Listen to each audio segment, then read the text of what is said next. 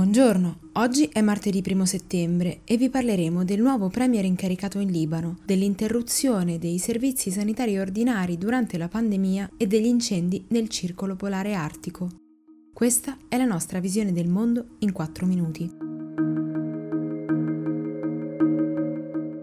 Mustafa Adib, ambasciatore libanese in Germania, è stato incaricato di formare un governo grazie al sostegno di 90 parlamentari su 120. Dalla sua ha sia il partito islamista Hezbollah e i suoi alleati, sia il movimento del futuro dell'ex premier Saad Hariri, costretto alle dimissioni a ottobre 2019 dopo 12 giorni di proteste contro la corruzione, la crisi economica e l'inflazione. Anche Adib, come Hassan Diab, che ha lasciato l'incarico tre settimane fa sull'onda della rabbia che si è diffusa tra la popolazione per l'esplosione nel porto, non è un personaggio particolarmente noto nel paese ha però ricoperto ruoli di grande rilievo. Dal 2013 è ambasciatore a Berlino e ha svolto per 20 anni anche il compito di consulente dell'ex primo ministro Najib Mikati. Per questo è considerato molto vicino ai partiti dell'establishment libanese.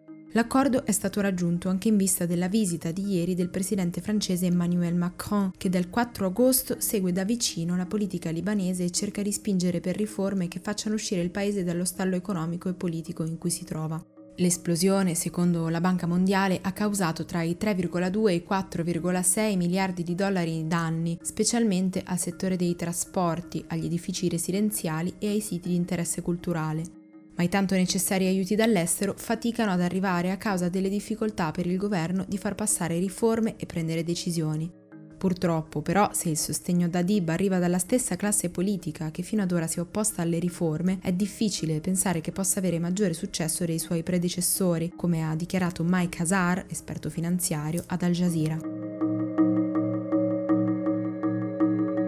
Nel secondo trimestre del 2020 il PIL italiano è diminuito del 12,8% rispetto a quello precedente e del 17,7% se confrontato con il secondo del 2019. Un calo così consistente non si verificava dal 1995. Altrettanto preoccupanti sono poi i dati sui consumi. Secondo la Confcommercio, a causa del coronavirus nel 2020 verranno bruciati 116 miliardi di euro. Nel frattempo, un sondaggio condotto dall'Organizzazione Mondiale della Sanità ha fatto emergere che durante la pandemia in più del 90% dei paesi colpiti sono stati interrotti i servizi sanitari ordinari. Tra le prestazioni più colpite ci sono le vaccinazioni, quelle relative alla natalità e la diagnosi e il trattamento del cancro. I servizi d'urgenza invece hanno subito danni o rallentamenti in quasi un quarto dei paesi che hanno risposto al sondaggio. Intanto la Presidente della Commissione europea, Ursula von der Leyen, ha annunciato che l'Unione parteciperà a COVAX, l'iniziativa dell'Organizzazione Mondiale della Sanità per garantire l'accesso al vaccino anti-Covid a tutti i paesi del mondo. Infine, Isabel Schnadel, membro del Consiglio della Banca Centrale Europea, ha affermato che la crisi economica portata dalla pandemia ha comportato un sostegno senza precedenti da parte delle banche centrali ai paesi colpiti. Secondo Schnabel, questo sforzo collettivo dovrebbe essere altrettanto importante per fronteggiare l'emergenza climatica, che rappresenta un rischio ancora maggiore per il mondo.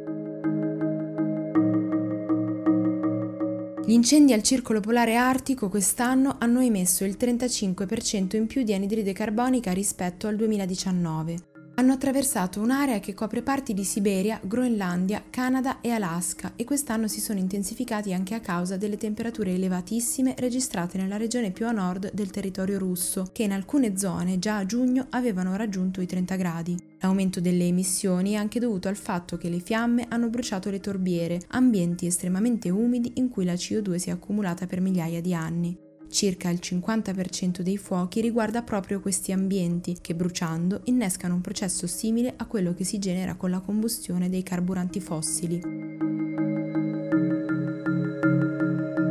Per oggi è tutto, da Antonella Serrecchia e Rosa Uliassi, a domani.